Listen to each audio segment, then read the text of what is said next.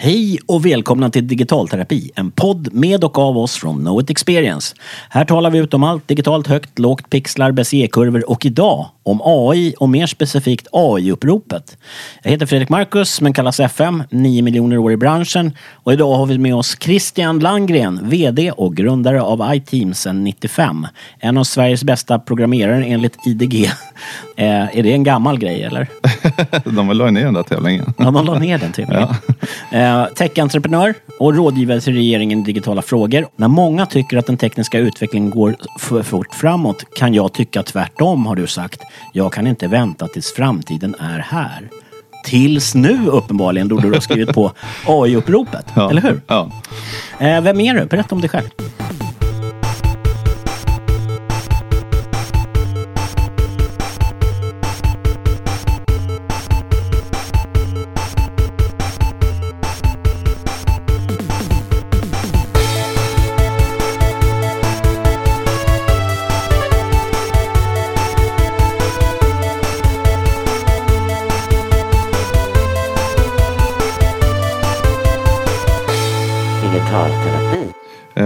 Ja, alltså jag är ju programmerare. Jag, jag har ju ehm, eh, programmerat sedan min pappas eh, företag kom hem med en IBM PC 1983.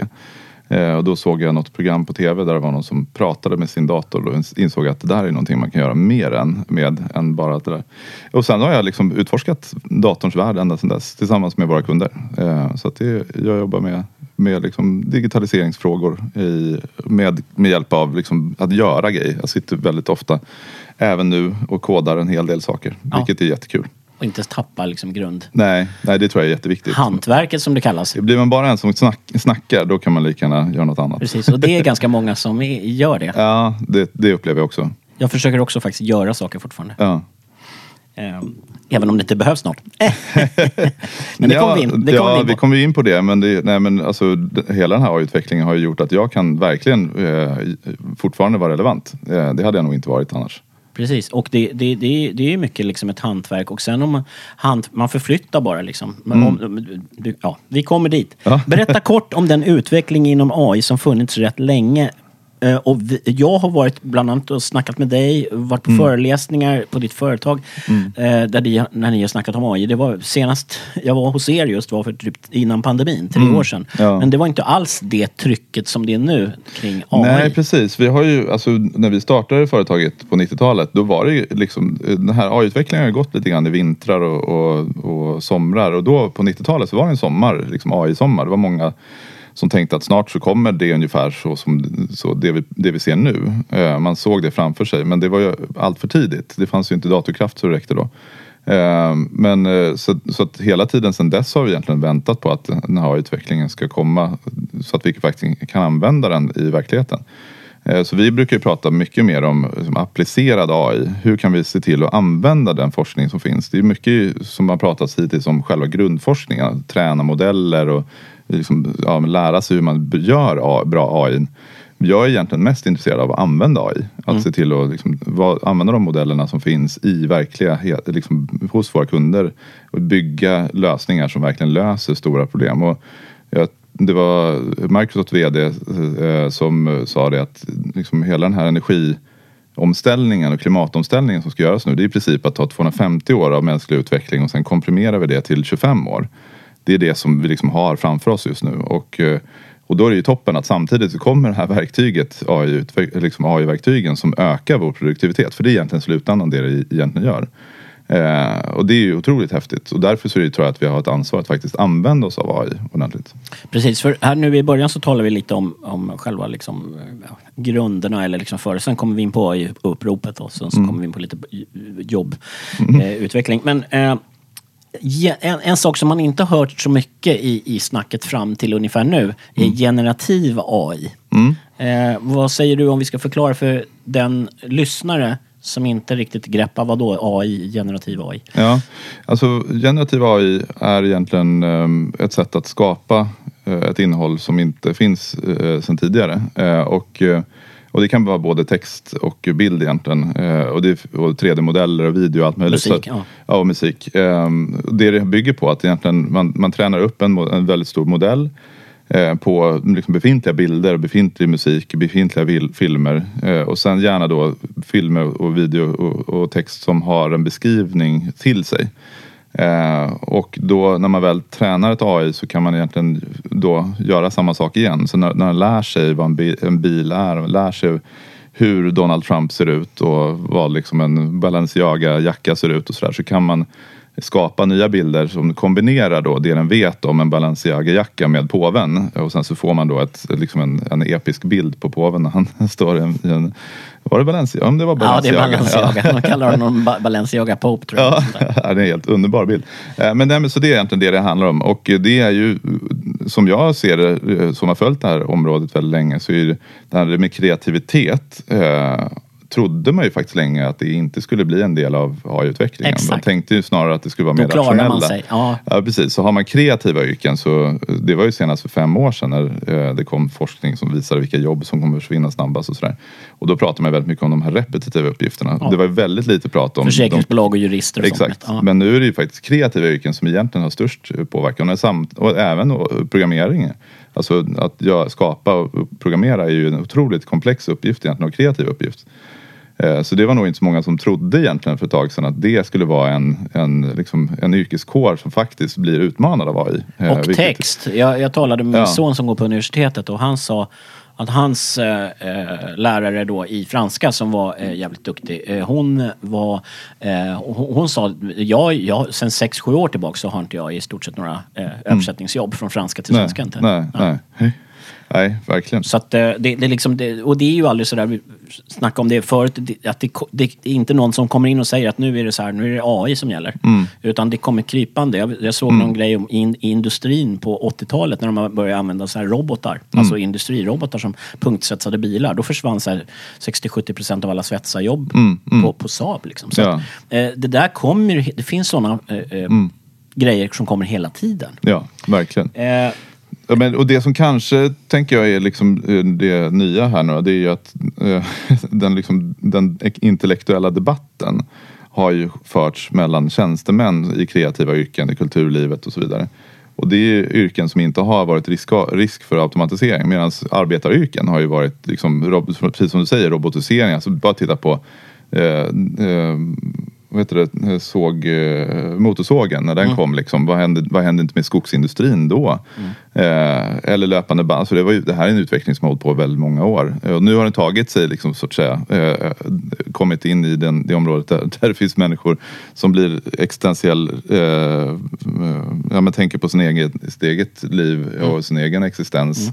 Eh, som också har liksom en, en, eh, platt, en plattform att debattera det på. Vilket ju kanske låter lite konstigt. Men, men jag tror att det är verk, verkligen så att det, det här, nu drabbar det liksom hela samhället eh, på något sätt. Men, och där jag tycker då är framförallt att det, det är ju en superkraft egentligen att, som utökar vår, för, våra förmågor. Det är väldigt få som står och, och i skogsindustrin som är ledsna för att man har verktyg som tar bort några av de, viktiga, de, de arbetsuppgifterna som förut man behövde utsätta sin kropp för ganska stora Det slitningar. tar bara ett tag innan man, man Ja. eh, liksom inte ser bort hotet och börjar se Ja. det här blir ju faktiskt bättre. Ja, jag, jag precis. behöver inte sluta jobba när jag är 35 för att min rygg har Nej, pajat. exakt, exakt. Precis så. Ja. Ehm, hur använder du AI själv? Hur påverkar det dig i ditt dagliga jobb? Alltså? Ja, alltså, Förutom att hålla föredrag och sitta i poddar. då. alltså jag använder ju AI, jag använder AI och framförallt eh, GPT-4 då, alltså senaste versionen av OpenAIs eh, som, eh, chattrobot. Den, använder ju alltså, precis hela tiden. Till allt jag gör egentligen. Allt ifrån att du ska skriva offerter eller eh, ta reda på kunder som skulle kunna vara intressanta. Jag, jag, jag tog en lista på Sveriges största företag eh, och sen la jag in den. Här är Sveriges största företag och sen så skrev jag till chattbotten. Kan inte du komma på Eh, en, en, en möjlig tillämpning för det här företaget som använder sig av AI som ökar deras omsättning. Och då fick jag tillbaka en lista på alla svenska företag med en bra idé, en pitch egentligen för varje. Och sen, så, sen ställer jag frågan eh, kan inte du skriva ett mejl till vdn för det här bolaget och föreslå att vi skulle kunna jobba med och, och realisera någon av de idéerna? Och så bad jag en rangordna det här. Så att då fick man liksom, ja, men tio stycken riktigt briljanta mejl som jag kunde skicka. Eh, Nu har jag faktiskt inte skickat iväg dem. Det var flera som frågade om jag inte borde göra det. Jag vet inte riktigt om jag ska det. Men Ta den vdn och ber sitt AI och svara. Svara, ja. Exakt. Men ehm, Nej, men sen, så, sen framförallt så, eh, när jag sitter och programmerar så är det ju verkligen, eh, och det är, det är inte bara den senaste tiden utan det har jag hållit, det har hållit på i vad är det, två år och sådär så har, vi- har vi använt oss av AI eh, som heter då eh, Copilot. Som är en sorts liksom, parprogrammerare. Ja, exakt. Inbyggt i GitHub. Ehm, vilket gör att jag som inte har liksom, daglig, sitter och uppdaterar mig på varenda, liksom, varenda nytt eh, ramverk och hur det funkar och sådär. Är det en otroligt stor fördel för mig. För då kan jag fortfarande skriva saker, få hjälp med syntaxen och sen så kan jag liksom hålla mig på en ganska övergripande nivå när jag sitter och gör olika typer av experiment. Ehm, så det är toppen. Eh, jag har ett ex- exempel alldeles nyligen. För- Förra veckan så skulle jag hålla ett föredrag om lite, en kund som undrar faktiskt, kan du bara prata lite om AI i 20 minuter Ja. och, och liksom uppdatera oss. Vad, vad kan man göra och lite sådär hand, hands-on tekniker Ja. och sådär. Ja. Och då bad jag ChatGTP på svenska och säga jag ska hålla en ett, ett föredrag eh, om AI i 20 minuter, kan du komma med en agenda? Mm. Ja. Och då så gjorde den det och sen tog jag och moddade den agendan. Men det var en ganska bra agenda. Liksom. Ja. Och sen så eh, frågade de hur den skulle påverka den här kundens bransch. Hur kommer AI påverka den här kundens bransch? Och då så svarar den så här. Och då eh, använde jag först ChatGTP 3.5 och då svarade ganska rakt och ganska enkelt och ganska plain. Och sen så fyran som då ska vara mer kreativ var mer kreativ och föreslog rätt spejsade prylar med AR och grejer. Ja. Som var ganska okej. Ja, det var ja. verkligen inte långt av. Eh, så där fick vi exempel på det. Men eh, exempel på AI inom olika sektorer. Har du sett någon, någon bransch som verkligen är påverkad just nu? Ehm, ja, alltså jag tror ju inte riktigt att det är bara en bransch. Jag tror ju att det här eh, påverkar egentligen alla branscher och det, är inte någonting som kommer om ett tag utan det här är ju verkligen, det här finns redan där ute och används. Jag, jag vet att det, liksom hela skolväsendet kämpar ganska mycket just nu med hur man ska hantera den här liksom risken då att deras studenter sitter och skriver uppsatser och så vidare med hjälp av AI och det är ganska svårt att ta reda på och bevisa att det är så. Ehm, nej, men- sen så, jag tror att jurister, vi ska träffa ett antal jurister här i, om två veckor och, och prata om hur man kan använda AI för, för att hjälpa dem i deras verksamheter. Ehm, och, men jag tror att just precis nu så är det nog programmerare, alltså utvecklare som egentligen har blivit mest påverkade. Och det är ganska naturligt för det är någonstans eh, vi som börjar. Eh, och det är också där det finns tror jag mest data som är, som är öppen på det sättet med all open source som finns tillgänglig och är öppen för med licenser för att faktiskt göra sådana saker. Ehm, så att, nej, jag tror att, men, men det, det som kommer nog påverka på ett mest oväntat sätt, det tror jag är de, är de kreativa yrkena. Ehm, Och det har det redan gjort. Det, det, det har Ja. slagit mig. För det där har man tjatat om jättelänge. Du klarar det, du är kreatör, säger folk Ja. till mig. Men jag skulle säga att, eh, ja, och, och, och sen så är också möjligheterna nästan störst inom kreatörsyrket. Ja, om man fattar exakt. det här. Ja. Så det blir lite liksom om man håller på och, oroar sig för mycket. Om man tittar istället och använder verktygen. Jag Mm. tycker att man hoppar in och kör. Jag tog och ska hålla just ett föredrag i eftermiddag på Bergs om, Mm. om eh, tankar om AI har jag kallat det. Och då satt jag och gjorde grafik igår Mm. i eh, Adobes nya Firefly. Eh, bara för att testa liksom. Och det Just blev det. skitcoola titlar och så som jag gjorde. Att eh, det står AI i tanken. Med små sladdar så står bokstäverna blev Ja. som små sladdar och så. Ja, vad coolt. så det går, att göra, det, det går att göra otroligt mycket. Och, Ja. och, och sen skulle man kunna säga om man aldrig kommer på liksom att man vill, om man vill spela gitarr i ett band Mm. och så går man aldrig och lär sig att spela gitarr, ja då är det ju så. Men Mm. om du har ett sånt här verktyg men har jävligt... Många brukar säga så här, om jag bara sjöng så skulle jag vara jätteduktig. Mm. Ja men gör det då. Och liksom de här verktygen är en enabler skulle jag säga. Så att Mm. du kanske har dålig motorik på att spela gitarr men du kan ändå uttrycka det och då kan du göra musik kanske. Mm, Så att det finns coola möjligheter med det här verkligen. Där man blir mer produktiv. Men vi ska inte... Men, men, jag, men jag tror man ska, man ska också komma ihåg att de som gör de, de snyggaste liksom, bilderna med hjälp av De är AI. illustratörer De 3D-personer. är illustratörer, de är fotografer, de har koll på vad det är som gör skillnad. Visst är det så. Eh, och så- bra smak kanske. Det var det, Ja, exakt. Som Steve Jobs sa, det som skiljer oss mot Microsoft är att vi har bra smak. ja, precis. Nej, men så så att jag tror att i, i slutändan så tror jag inte det är så många som egentligen uppskattar ett konstverk när du bara skriver in liksom, eh, en sak och sen så printar du det och sätter upp på väggen. Det tror jag väldigt få är intresserade av. Eh, däremot när du väl har haft liksom, någon som har lagt ner väldigt mycket tid på att skapa liksom, en bra prompt då för att göra en bild eller ett konstverk eller en text eller vad det är. Och liksom tagit tiden att verkligen eh, bearbeta den till så att man har fått med. Och jag tror att det som händer här det är att vi liksom renodlar vår mänskliga förmåga. Vi blir av med liksom vissa delar som, som AI sköter åt oss. Men det är mer på liksom hantverkssidan. Ja. Men det det renodlar är ju vår tanke. Vad är vårt budskap med en bild? Vad vill vi verkligen säga med den? Och det får man så jäkla mycket större möjlighet att göra med de här verktygen. Och det, kommer, det tror jag vi kommer se mycket mer. Mm. Vi kommer få se verk, äh, konstverk som berör på, på, på, på ett annat sätt än vad vi Ja. varit vana vid tror jag. Och sen så kanske det är om man säger att på 70-talet för att göra någonting som såg ut som en grej man gör i AI idag på några sekunder så hade man behövt en paintbrush och man var jävligt duktig på det, hantverket paintbrush. Och nu, det som kommer hända nu är att man kommer överflödas på alla, alla kanter mm, om, om liksom AI-liknande konstverk. Sen de är gjorda eller det spelar ingen roll. Men då kommer man bli tröttna på det. Precis, jag skulle jag tro, som, ungefär som effekten att folk är lite trötta på Marvel just nu. Man orkar inte kolla på två timmar explosion med, halv, med hyfsad CGI. Nej, men jag, mitt favoritexempel är när färgskrivaren kom, kommer du Ja, ihåg det? ja. Det var alla, liksom varenda dokument man såg var ju, hade de inte kunnat hålla sig för att göra rubrikerna blåa och illustrationer, word art och så. Kolla, jag har Ja, jag har köpt en färgskrivare. Och så vill man liksom effektsökeriet. Och jag tror Precis. att det, och det, det tror jag, jag såg, många av de här debattörerna som sitter och lägger ut saker just nu, det är ju och använder AI som, sådär, på det sättet för att söka effekten.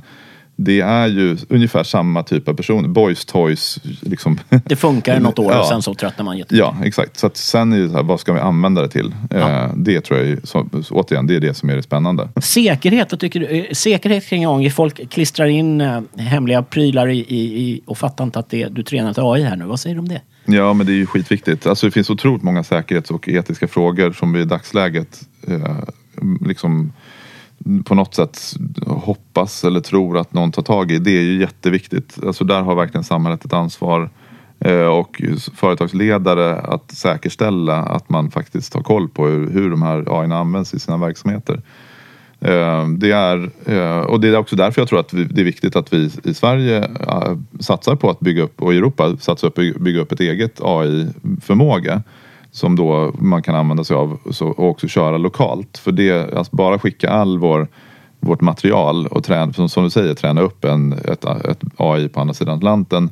Det är verkligen, jag skulle säga att det är, det är den strate, mest strategiska frågan för, för regeringen att hantera just nu. In, inom inom Ja. närtid liksom. Ja. Säkerställa att vi inte hamnar i ett läge där vi gör oss beroende av AI som körs utanför Sverige. Eh, eller i alla fall Europa. Det, det, och där finns det ju, Sverige har, ligger ju ännu långt fram faktiskt. Vi har ju vårt AI.se som har tagit fram den svenska AI-modellen GPTSV. Eh, och det skulle jag säga är liksom mest eh, hoppingivande för oss i Sverige i alla fall. Att, att fortsätta och vid, vidareutveckla den. Eh, och den, så att, för det är först då när man kan köra om, om liksom, tänk dig en myndighet som sitter och skickar uppgifter till ett, ett AI i USA och sen ska de få tillbaka en analys och sen kommer det visa sig att det där AI, liksom, det man har skickat till blir hackat eller, eller också att de använder, precis som du säger, den datan för att träna upp sin AI bättre. Det är ju inte ett hållbart sätt att göra det på. Eh, däremot om man kan tänka sig att man kör ett AI lokalt på en myndigheten och det är den som tar hand om det. Då blir situationen helt annorlunda för då kan man ju se till att det inte skickas på annat, något annat håll. Eh, du tycker ju att det går för snabbt just nu lite, säger du. Eh, hade du tyckt det om du var 20 idag? Ja absolut. Är det så? Ja. Ja. Nej, men skälet, till att jag, skälet till att jag säger att det går för snabbt är inte för att jag tycker att det går för snabbt egentligen. För jag tycker, att, jag tycker fortfarande att, eh, att det här är eh, superspännande att liksom använda sig av. Men det jag märker är att den, den debatten som sker i samhället är inte på den nivån som den borde vara. Och det gör mig väldigt, väldigt eh, orolig. Och jag vill hellre vara den som har sagt dra handbromsen ett litet tag och vänta in att samhället hänger med. Än att vara den som eldar på det här och sen så står vi där om tre år och massvis liksom, med människor blir jättearga och, för, och förtvivlade för att deras jobb inte längre ser ut på det sättet. De kan inte göra, leva på det de har levt på. Och, och, och sen konstatera, vem, varför togs det ingen debatt om det här? Varför gick vi in i det här samhället utan att ha en enda liksom, fundering om det vi ska göra det? Tycker du att man borde gjort det före? Alltså, jag kan tänka mig när man... eh, Man har ju sett där de uppfann kärnvapen, att det Mm. fanns en, en diskussion kring liksom, överhuvudtaget ska vi pilla Ja. med det här. Liksom. Ja. Och eh, sen, som jag upplevt i, i nutid i alla fall, eh, när internet kom, Mm. att det fanns kunder när man jobbade, du var ju igång 95 och Ja, innan ja. det var du uppkopplad och så. Ja. Och det var ju också, och, och, och då frågade folk, kan du komma ut och hålla ett föredrag om internet? Mm. Vad kommer det innebära för oss? Och så åkte man ut och så snackade man om e-handel Mm, och eh, eh, olika tjänster som kommer att komma och Mm. som alla kan utföra hemma istället för sådär. Och så, så, sen händer det inte så mycket, men sen nu är det exakt samma känsla, i alla fall i mig, som det var då. Att folk vill greppa det här. Vad är det och vad kommer det innebära? Vad kommer det innebära för mig som person och sen firman jag jobbar på, mitt yrke och så vidare. Och samhället i stort. Så. Ja, ja precis. Nej, och det, jag tror att det är viktigt att komma ihåg att, att AI kommer ju inte liksom ersätta ett enda jobb. Eh, Däremot kommer det vara människor som använder sig av AI som kommer göra att det, du inte kan ta betalt lika mycket som du gör idag. Precis, eh, eller kunderna själva gör vissa saker Eller, ja, exakt. Eh, Och jag tänker så här, den juristfirman som har eh, liksom satsat på att använda sig av AI för att göra bättre analyser och sådär. De kommer ju definitivt göra, liksom, kunna hinna göra fler jobb. Mm. Lägga Eh, mindre tid på. Ja, och, och det, det innebär att de kommer kunna växa snabbare än, än, än den eh, byrån som inte jobbar alls med AI. Så på det sättet så blir det liksom inte ett AI som, man kan inte säga så här att men AI kommer ersätta advokater eller jurister. Så nej, det kommer det inte göra, men det kommer göra jurister snabbare. Att du behöver inte läsa igenom hundra, hundra liksom dokument och leta efter samband utan du kan ladda in dem till ett AI som ligger lokalt hos er som analyserar och hittar vad dina... eh, Det är ett arbete som vanligtvis skulle ta väldigt mycket tid. Eh, och det, den, typen av, den typen av AI kommer ju definitivt påverka många industrier. Och jag tror att om vi inte liksom är med och debatterar det här innan det sker så tror jag att det kommer bli en ganska stor påfrestning för demokratin. Jag tror det kommer finnas en backlash där man kommer vilja dra i handbromsen mycket hårdare än vad, vad man ska göra.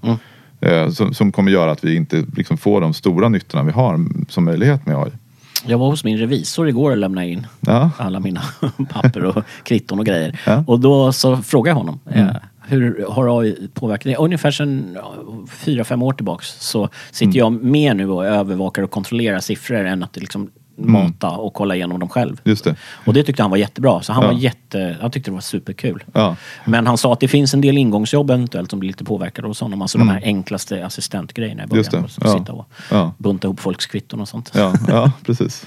Eh, för Sveriges del har du sagt att det mest ansvarsfulla sättet att hantera dessa frågor trots allt är att accelerera investeringarna på AI, inte vänta. Precis, och det är egentligen det jag menar med det här med till exempel den här eh, svenska AI-modellen då. Alltså accelererar vi eh, användningen av den då kan vi använda någonstans eh, det för att lösa de strategiska frågorna som vi, kommer, som vi annars kommer hamna i.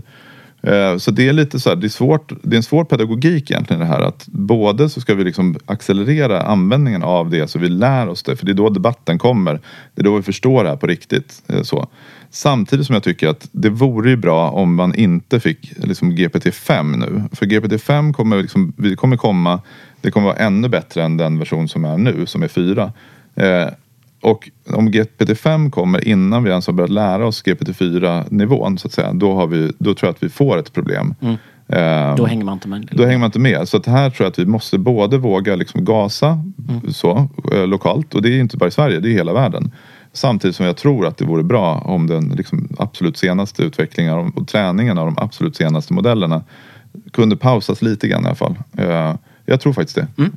Och jag respekterar det. Ja. Du, du är ingen ludit i mina ögon. Men det, nej, nej, nej, exakt. Men det är många som verkligen har blivit besvikna på mig i det här.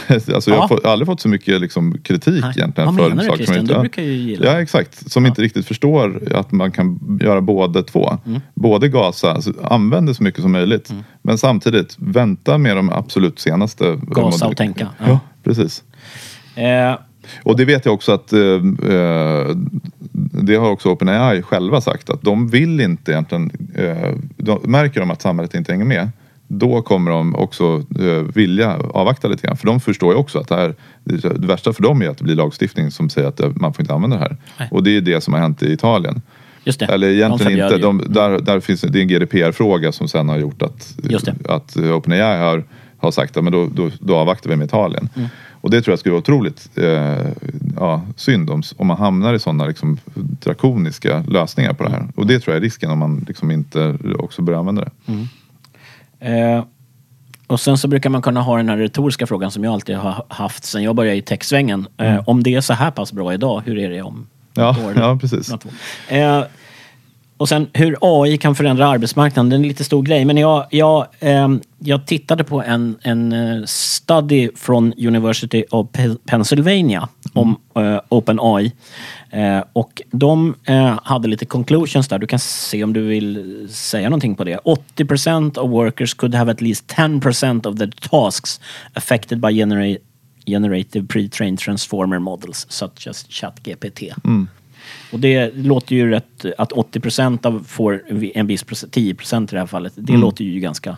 Ja. Det, jag har haft det sedan länge och kanske lite mer procent just. Ja. Och då menar jag på att frilägga saker i Photoshop, eh, göra grafik, eh, översätta saker och sånt där. I, mitt fall just, som jag talar. Eh, och jag tror att det är bra ibland att återvända till sig själv och inte bara tro andra hela tiden. Nej, exakt. Eh, 19, 19% of workers may see at least 50% of the tasks, tasks impacted. Ja, jo. Vad ska man säga? Ja, nej men det är ju... Procentsatser är svårt. Men Ja. det, och sen så har de sagt att eh, GPTs can and will affect jobs at every pay scale but higher income positions might be more exposed to these Mm. changes than low paying jobs. Det är det som du pratade om innan. Mm. Att, eh, som man säger, blue collar workers. Det där är. Det är, Mm. inte, det är inte liksom eh, sågarbetaren som vi Jag, pratade jag, om var på, jag var på en fest i helgen och då var det en kille som är UX-designer som kände sig liksom orolig för framtiden. Så han har blivit möbelsnickare nu istället. Mm. Ja. Ja, jag, tror, jag tror att det kommer, vara, det kommer finnas den typen. Jag tror inte att det liksom är liksom generellt så. Men det kommer finnas ma- massor av saker att göra såklart. Men, men jag tror att det, det, vi kommer nog kä- se en del sådana exempel tror jag. Ja, och mjukvaruutvecklingen, de säger eh, software beats hardware. Mm. Och då är det ju så att utvecklingen sker ju otroligt mycket snabbare också eftersom det här är självtränande eh, tekniker. Ja, det blir effekten när man gör programmerare mer effektiva. Och det är programmerare som bygger nya AI. Mm. Så det, liksom, det finns och AI-utvecklingen just nu eh, och också forskningen på AI-området Mm. drivs av eh, AI själva. Så att du kan använda GPT-4 för att få, få instruktioner för hur du ska träna ett AI för att bli bättre än den förra versionen och sådär.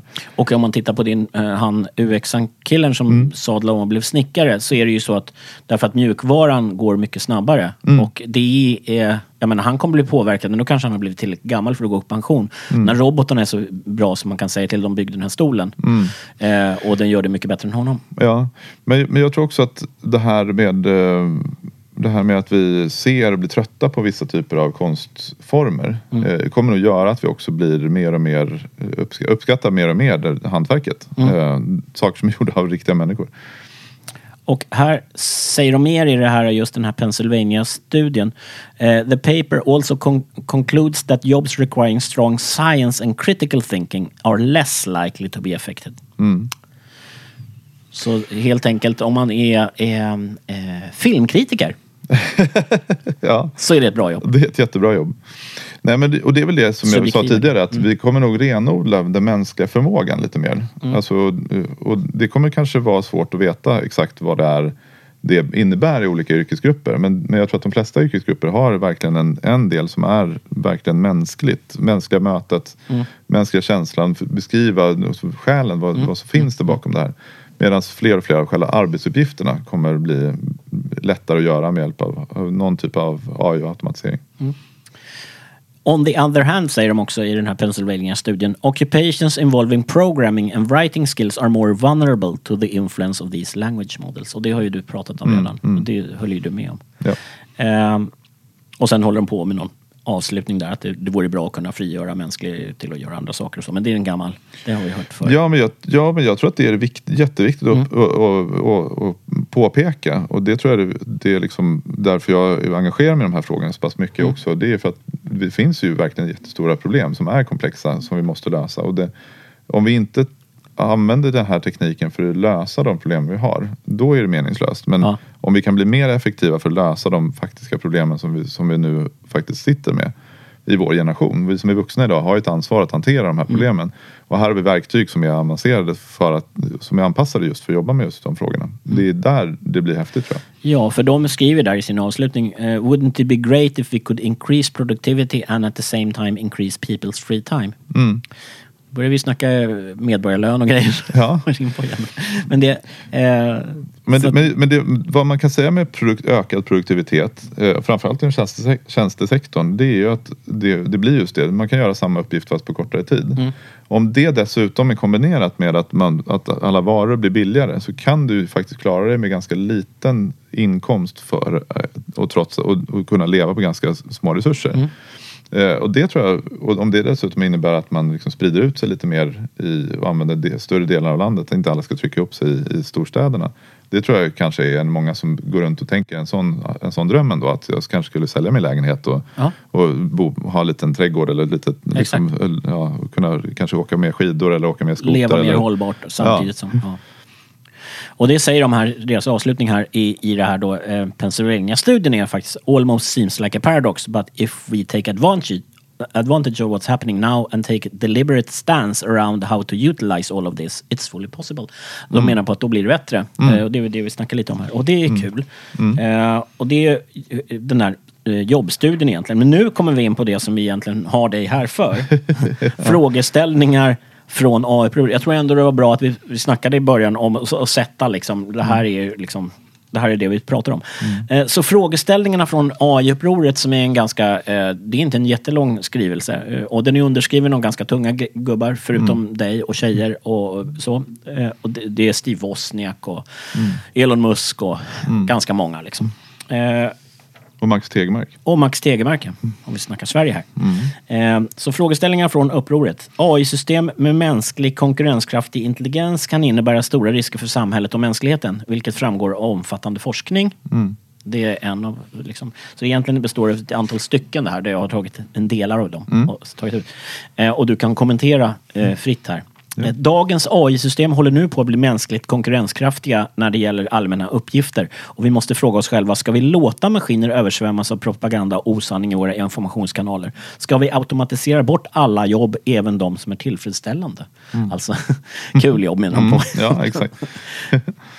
ja, men, men det är väl återigen det här eh, att, att bör vi inte ha en debatt i alla fall?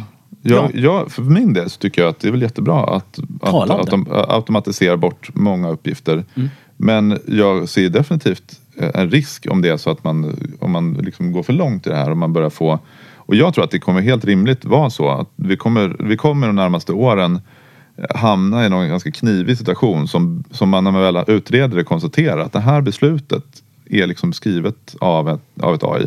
Någon har klistrat in ett, liksom en instruktion till GPT-4 lagt in den texten i någon sorts utredningsdokument eller något beslutsdokument eller någonting så har, så har man i praktiken låtit ett AI ta så att säga ett beslut. Sen är det ju människan som har, som har valt att göra det här som någonstans får ta ansvar och det får man ju börja utreda. Men det kommer ju finnas den typen av, av beslut som man kommer konstatera har med, med liksom AI att göra. Och, och där tror jag att man verkligen måste tänka när vi gör det. Eh, vad är det vi vill göra med det här och, och ta liksom ansvar för de frågorna tidigt. Eh, för att, och debattera vad vill vi att ska göra. Och jag tror inte att den debatten ska sluta med att nu ska vi inte fortsätta utveckla det åt det här hållet. Utan snarare tvärtom, att se till att använda det. Men jag tror definitivt att vi behöver debattera det. Precis. Och eh, i OpenAIs senaste uttalande om artificiell allmän intelligens står det att vid en viss tidpunkt kan det vara viktigt att få en oberoende granskning innan man börjar träna framtida system. Och att eh, de mest avancerade insatserna kommer överens om att begränsa tillväxttakten för den datorn som används för att skapa nya modeller. Vi håller med, säger då AI-upproret. Den punkten är nu. Mm. Men så här, det finns en så otroligt fascinerande eh, insikt som man har kommit på de senaste åren. Och det är någonting som heter, kallas för eh, emergent eh, capabilities. Eh, och vad det betyder det är att när man, ett AI som har liksom lärt sig på en viss datamängd upp till en viss nivå eh, kan inte lösa en viss typ av uppgift. Men men vid, när, när den kommer över en viss typ av storlek i, sitt, i sin träningsdata och sina parametrar då helt plötsligt så får den liksom helt plötsligt en, en kunskap som den inte hade tidigare. Så den liksom emergent kallas det då, att den, liksom, den dyker upp. Eh, och det här har man sett då med till exempel generativa AI. Alltså det här är någonting som man har uppfattat. Åh jäklar, här kan den, den här, man ställer frågor och sen kan den någonting som man inte visste att den kunde. Det vill säga det är saker som vi inte har designat att den ska ha utan det är bara liksom saker som uppstår. Eh, och det är helt fantastiskt på många sätt. Så det är det som är anledningen till att den liksom börjar kunna förstå och kunna programmera och skapa liksom, och resonemang och massa saker. Eh, som man har sett att AI får. Men sen är frågan, vad finns det nu? Från och med nu och framåt så, så kommer det liksom dyka upp sådana här emergent capabilities som är alltså abstraktionsnivåer över kanske då eh, den nivån där vi själva som människor inte riktigt har de förmågorna än. Och då är frågan, för, jag menar, att vi har, att det är samma sak för oss när vi lär oss. Vi lär oss först att krypa och sen så är helt mm. emergent eh, capability för oss är att vi kan ställa oss upp. Mm. Eller att vi kan börja prata eller sådana saker som uppstår efter en viss nivå. Och jag tror att vi måste fundera på vad är det för capability som AI kommer få när man väl, när man väl har redan lärt sig att vara jurist och eh, ingenjör och läkare och alla de andra testerna som GPT-4 redan har eh, klarat av vad är det för kunskapsnivå man kommer att se härnäst? Och, och ska vi gör, bara slänga oss in i det och bara träna nästa nivå eller ska vi faktiskt ha lite koll på mm. vilka frågor vi, vi ska faktiskt hålla koll, lite extra koll på? Och jag tror att en, och det här är jag, det här är jag liksom annorlunda mot många andra AI-forskare framförallt. Jag tror ju att en, en sån emergent capability är medvetande. Mm. Jag tror att medvetande inte alls behöver nödvändigtvis vara någonting som bara finns hos människor och djur. Utan jag tror att medvetande är definitivt någonting som kan komma även i ett AI. Jag läste ju en, eh, en, ganska, en EU då som håller på med chatt, eh, eller de håller på med, med GDPR mm. och skaffat lagar och håller på med massa grejer. De håller på att titta på det här. Mm. Eh, hur kommer det göra? Hur ska vi behandla sentienta AI mm. i som liksom, vad har de för rättigheter och sådär. Så det håller de på med nu. Mm. EU som är, har faktiskt blivit väldigt duktiga på det här på senare år men som man, man inte har sett som någon sorts liksom, ja de bara säger nej och GDPR var bara jobbigt och man måste fylla i och man kan inte lagra någonting och så. Så att liksom, jag, jag tycker inte det men många tycker det. Mm. Eh, så att de tittar på det här för det är aktuellt nu. Mm. Eh, en annan grej jag såg eh, jag såg att chat, de hade testat någon, någon av de här ChatGTP-grejerna eh, ehm, och den fick en sån här captcha. När man skulle ta sig i, i, liksom, se hur många rödljus är det bland de här nio bilderna. Så, liksom, såna enklaste grejerna för att ta bort eh, bottar. Liksom. Eh, och då hade den hyrt en, en snubbe Just det, från TaskRabbit som är ett där man kan hyra folk. Så, och då upptäckte han, som han hade hyrt, som skulle klara det här, knäcka den här captchan, upptäckte att vem är det jag talar med? Ja men du talar med ett AI. Liksom. Ja. det var det, faktiskt med i deras rapport. Eh, Precis. Precis, och den är ganska, det, det, är ganska talande om hur ja. pass, om man nu säger, för att det, det som man har sett i de här olika modellerna, om man tittar just på ChatGTP, mm. när de säger själva vad är det som skiljer 3, 5 och 4, det är att mm. den är mer kreativ 4 och det mm. märker jag. Jag brukar testa den och ställa komplicerade frågor, både mm. 3, 5 och 4 och det blir helt olika svar. Ja. Faktiskt. Men en sak som kom, sån här emergent uh, capability som, vi faktiskt, som man inte upptäckt förrän den här veckan, uh, det är att den har, den har möjligheten att reflektera. Mm. Det vill säga om, du ställer, om den ställer en fråga till och den svarar fel. Då behöver inte du berätta för den att den har fel. Utan du kan bara säga, kan du, är du säker på det? Mm. Då kommer den säga, nej vänta jag hade fel. Mm. Så här är egentligen svaret mm. igen.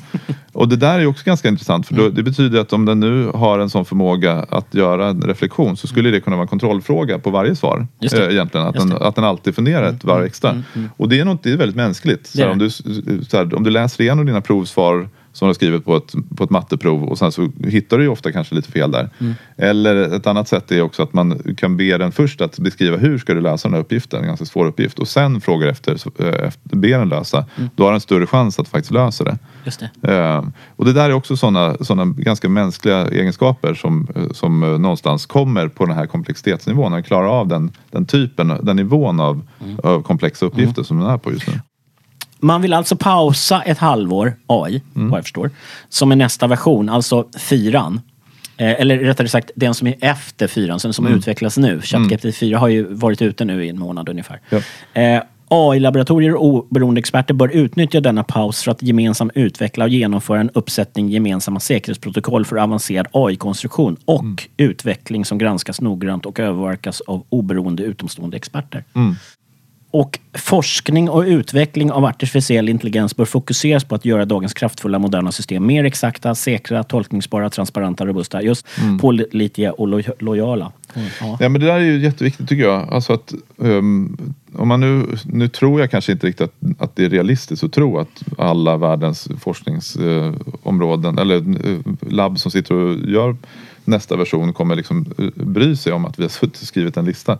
Att de borde pausa. Men, men hur som helst så är det ju det här vi behöver göra någonstans. Alltså att förbereda oss på de här utmaningarna som kommer komma. För att nu har vi förberett oss på att de här typerna av jobb försvinner. Men när nästa nivå kommer och nästa nivå efter det kommer. Liksom, vad, där behöver vi någonstans ha en diskussion. Hur, hur långt ska vi låta dem, det här gå Ja. egentligen?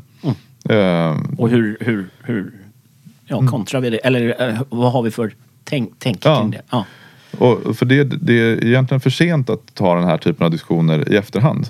För då, har vi liksom, då är diskussionen påverkad av, av eh, ett, liksom en nivå av AI som, som på ett eller annat sätt inte vi riktigt kan kontrollera. Behöver vi en annan samhällsstruktur? Om man tittar på, eh, om man tittar på eh, miljön idag och hur den liksom behandlas eller hur man tacklar det så är det, är det så att ett kapitalistiskt samhälle som det är just nu inte är liksom kompatibelt med varken miljö eller AI-utveckling. Nu tog jag och slog ihop två ganska skilda frågor.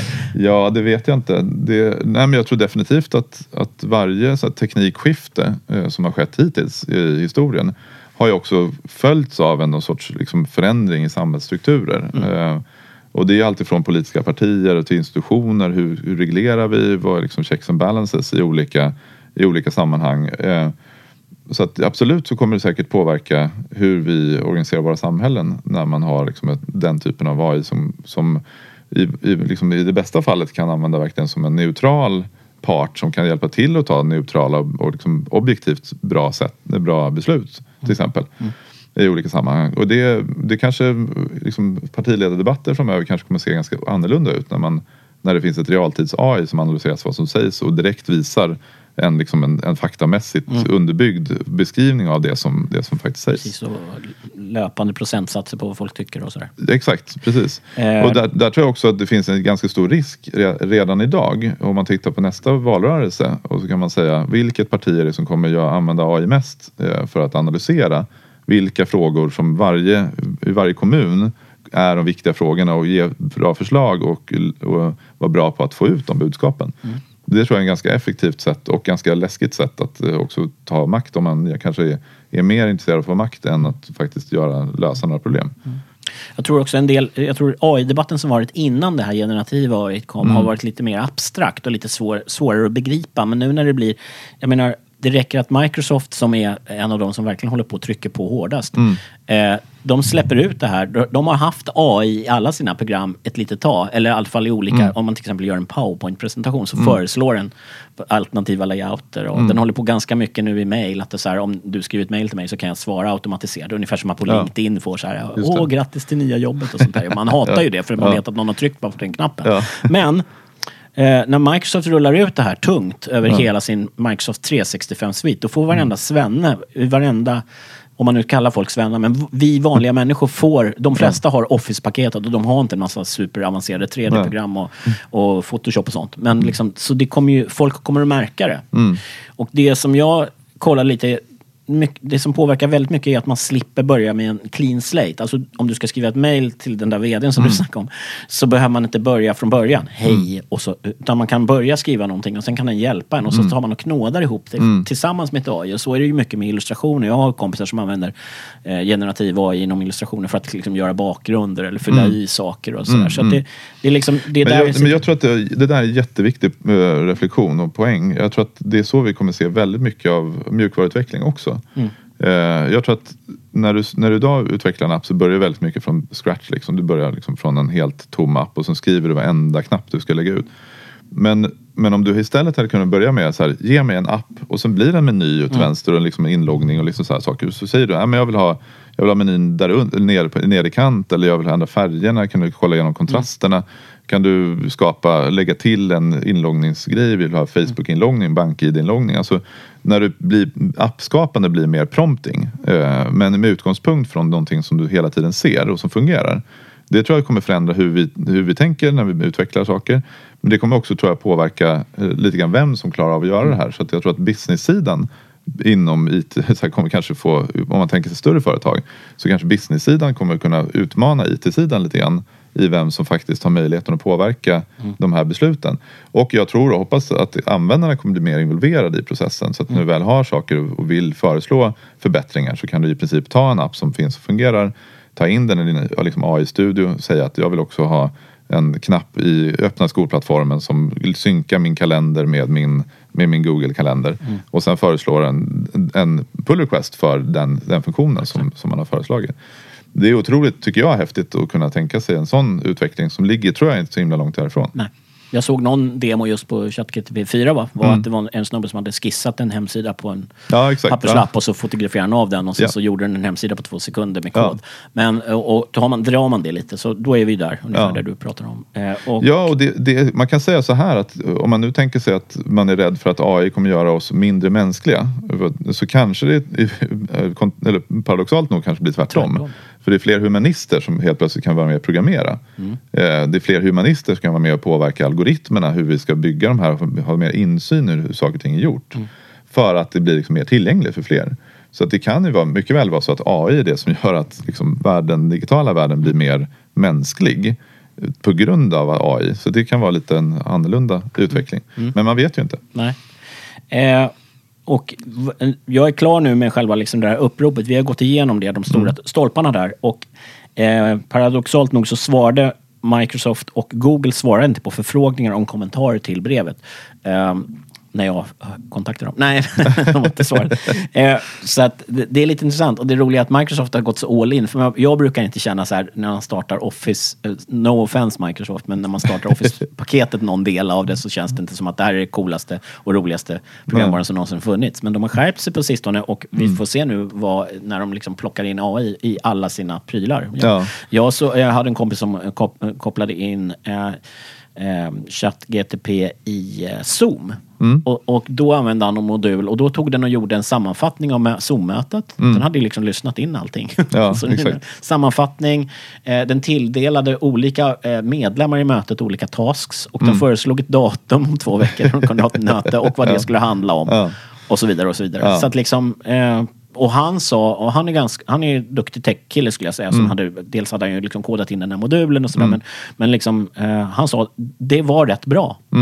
På riktigt liksom. Ja, exakt. Och, och det viktiga bara där, återigen, att tänka på, på de säkerhetsaspekterna. Eh, varken Microsoft eller Google eller någon annan bör ju ha liksom tillgång till ett transkript ja, eller sammanfattning av allas möten eh, som man har, tänker jag. Eh, utan att utveckla den här typen av teknik men se till att den körs lokalt eh, så att du kan ha kontroll på var den här datan eh, försvinner någonstans. Det tror jag är liksom en, en allmän rekommendation. Det där har man ju sett på många grejer. Den där som jag körde, den där kreativa Firefly som Adobe gör. De Mm. har tränat sitt AI inte på internet utan på sin egen stockfotosamling som de har betalt för. Ja, exakt. Precis. Eh, och då, gör det, då är den tränad på inte eh, mitt och ditt Nej, exakt. mäktiga exakt. 3D-arbete eller vad det nu är. Eller, eller, eller eh, Simon Stålenhags Nej, bilder precis. som är ganska lätta att härma om man Ja. har ett AI. Liksom. Ja, verkligen. Eh, om vi rundar av nu. Eh, har du några mäktiga förutsägelser eller vad tror du om fem år? Bäst scenario, worst scenario, om, om då war games är worst scenario. Bra. Nej, men jag tror att vi människor är så jäkla bra på att problematisera. Så jag tror jag är, jag är väldigt, jag tror jag är väldigt eh, liksom, trygg med att vi kommer, vi kommer kunna hantera de utmaningarna som uppstår i tid. Eh, det, så att jag tror inte att vi kommer se några negativa scenarier faktiskt. Så jag, tror, så jag är ju väldigt mycket av en optimist, har alltid varit. Eh, och jag tror att vi kommer snarare se ett väldigt positivt och optimistiskt eh, samhälle.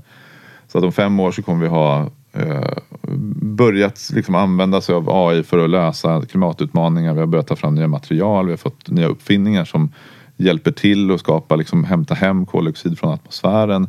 Använda liksom, ny energi, vi har att optimera trafiken. 30 procent av transporterna, eller 30 procent av koldioxidutsläppen i Sverige består av transporter. Det går att optimera jättemycket med hjälp av AI. Alltså det finns otroligt stora förutsättningar, eller möjligheter för oss att använda AI på ett, på ett fint sätt. Eh, så det, det, jag ser en väldigt optimistisk eh, tid framför mig. Och inte bara för oss tekniker utan verkligen också för, för alla i hela samhället att kunna dra nytta av den här tekniken för att göra deras jobb egentligen smartare och bättre. Och med det så tackar vi Christian Langgren för de optimistiska. Och jag, jag personligen är glad att du är med i den här utvecklingen och rå- råd ger Ja, eh, människor. Och eh, jag tänkte egentligen avsluta med att sjunga It's the end of the world as we know it, but I feel fine. En gammal R.E.M-dänga. Men eh, de lyssnar ju på den när de stora skeppen kommer in i Independence Day. Just det, lyssnar de på jag den. älskar den filmen. Tack!